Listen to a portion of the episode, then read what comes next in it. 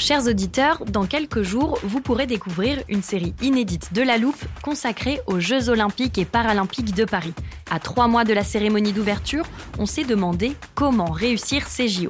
Les transports sont-ils prêts à affronter les milliers de touristes? Le dispositif de sécurité est-il suffisant? L'enthousiasme sera-t-il finalement au rendez-vous? Pour répondre, on plonge durant cinq épisodes dans les archives des éditions précédentes, accompagnés des journalistes de l'Express. C'est à retrouver à partir du 13 mai sur toutes les plateformes d'écoute. I'm Sandra, and I'm just the professional your small business was looking for. But you didn't hire me because you didn't use LinkedIn jobs. LinkedIn has professionals you can't find anywhere else, including those who aren't actively looking for a new job but might be open to the perfect role, like me. In a given month, over 70% of LinkedIn users don't visit other leading job sites. So if you're not looking on LinkedIn, you'll miss out on great candidates like Sandra. Start hiring professionals like a professional. Post your free job on linkedin.com/people today.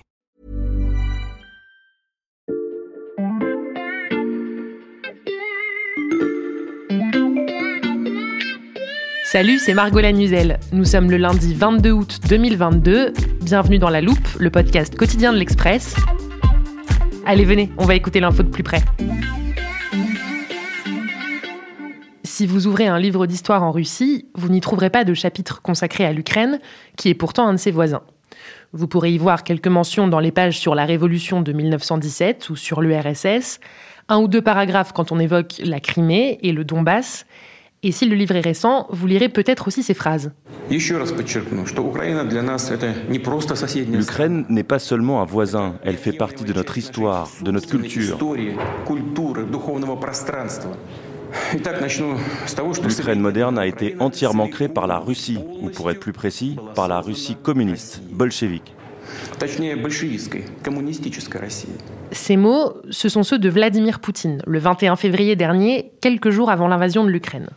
Le président russe s'appuie sur cette vision de l'histoire pour expliquer son objectif, absorber les terres ukrainiennes qui, selon lui, appartiennent à la Russie, et donc il s'en sert pour justifier ses actions et son expansionnisme militaire. Ce que vous ne savez peut-être pas, c'est que ce n'est pas nouveau. Depuis des siècles, la Russie nie l'existence de l'histoire ukrainienne, des symboles ukrainiens, de la culture ukrainienne, bref, de tout ce qui fait de ce peuple une nation. Alors cette semaine, dans La Loupe, nous ouvrons un livre d'histoire où aucun chapitre sur l'Ukraine n'a été oublié.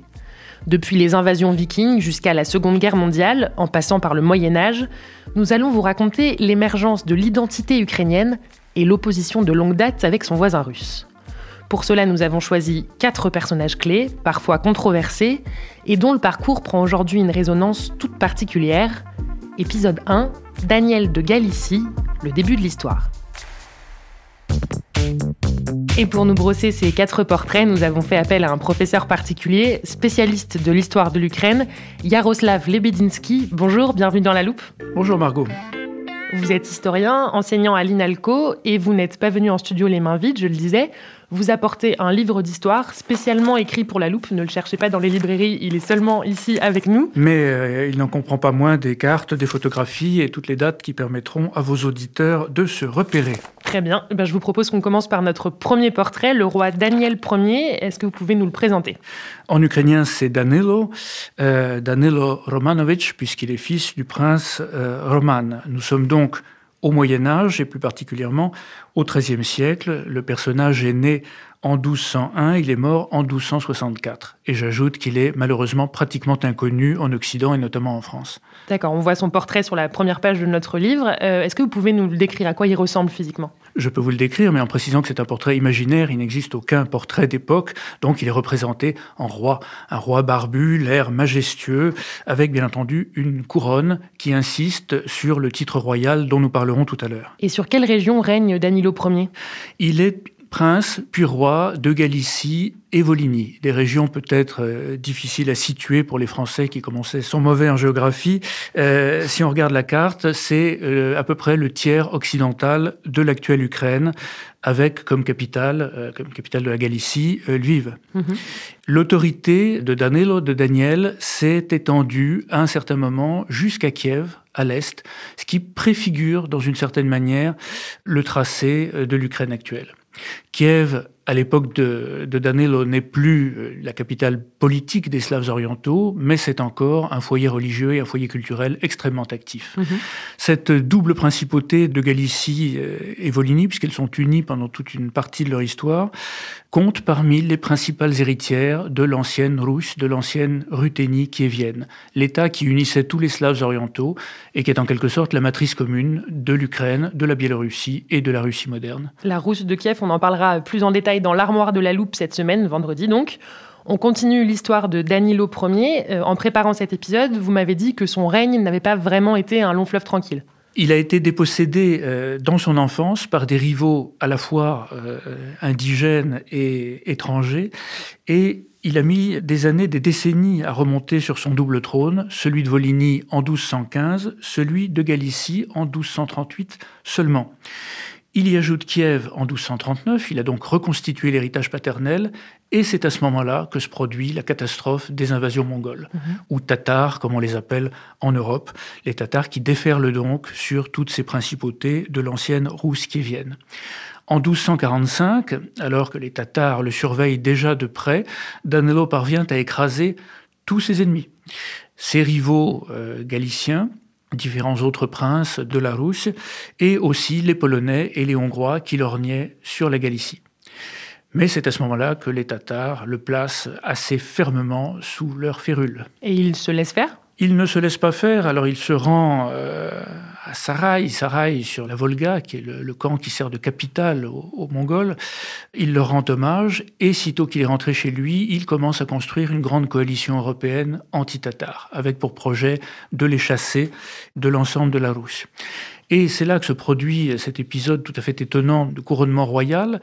En 1254, en échange de promesses, à vrai dire assez vagues, sur le ralliement des orthodoxes de ces États au catholicisme, à l'Église catholique, il est couronné roi par un légat du pape, ce qui consacre en quelque sorte son statut de souverain totalement indépendant et mhm. sa prééminence dans cette Russe méridionale. Et ça, c'est aussi une forme de défi vis-à-vis des Tatars. C'est un, un, défi ouvert aux Tatars qui réagissent par plusieurs expéditions punitives qui contraignent finalement Danilo à capituler.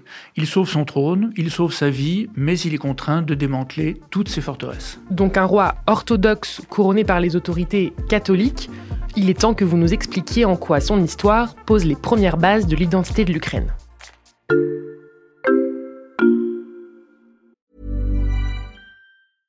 Hiring for your small business? If you're not looking for professionals on LinkedIn, you're looking in the wrong place. That's like looking for your car keys in a fish tank. LinkedIn helps you hire professionals you can't find anywhere else, even those who aren't actively searching for a new job but might be open to the perfect role. In a given month, over 70% of LinkedIn users don't even visit other leading job sites. So start looking in the right place. With LinkedIn, you can hire professionals like a professional. Post your free job on linkedin.com slash people today.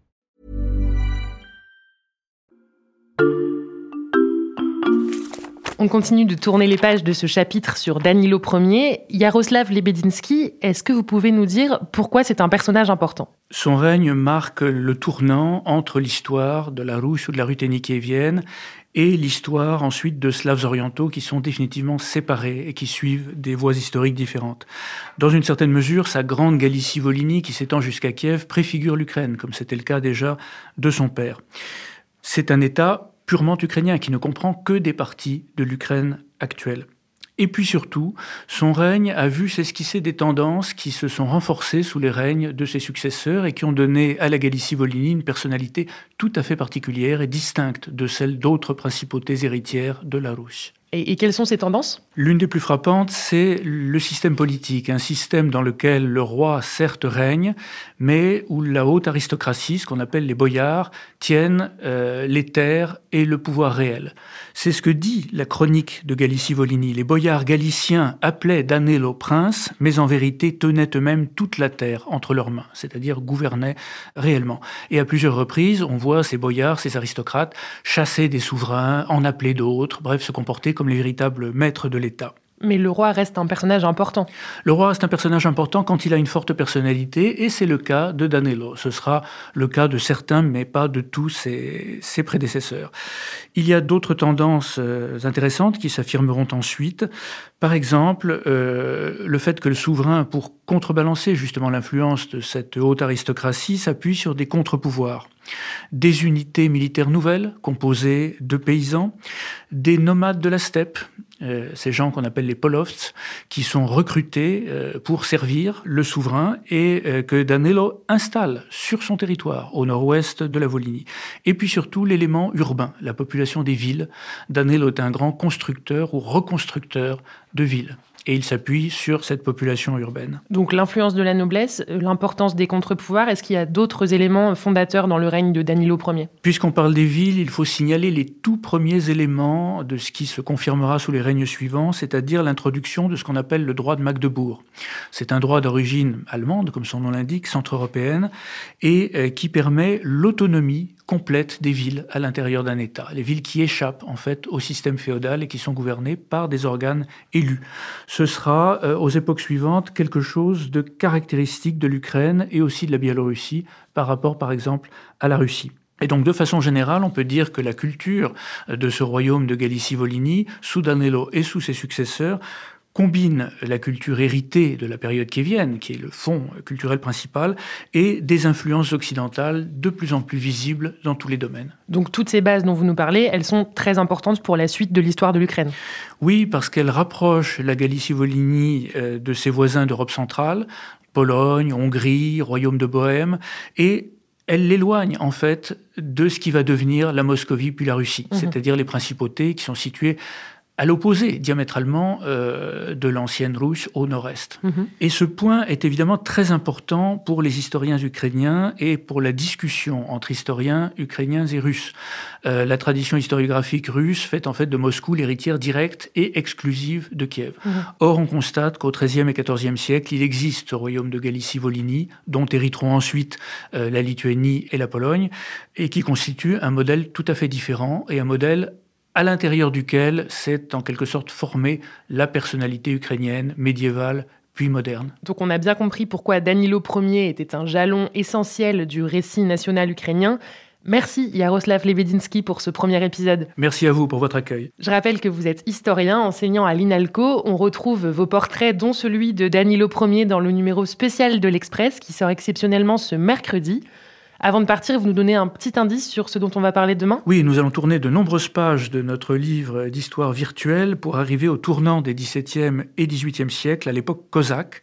Et donc, on va évoquer les Cosaques d'Ukraine et euh, l'Etmana, dont j'aurai le plaisir d'expliquer ce que c'est à vos auditeurs. Eh bien, on a hâte. Pour ne pas rater cet épisode ni les prochains, pensez à vous abonner à la loupe sur votre plateforme d'écoute, par exemple Castbox, Deezer ou Apple Podcast. Je vous rappelle que vous pouvez nous y laisser des étoiles et des commentaires. Cet épisode a été fabriqué avec Charlotte Baris, Jules Cros et Lison Verrier. Et merci également à Renaud Toffier.